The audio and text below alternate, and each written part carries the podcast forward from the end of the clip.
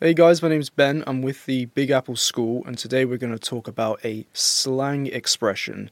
It is to butter someone up. This means to be very kind or friendly to someone, or to try to please someone. The example for this would be we'll have to butter Angie up before we tell her the news about the broken camera. So, guys, if you have any questions or comments, do let us know.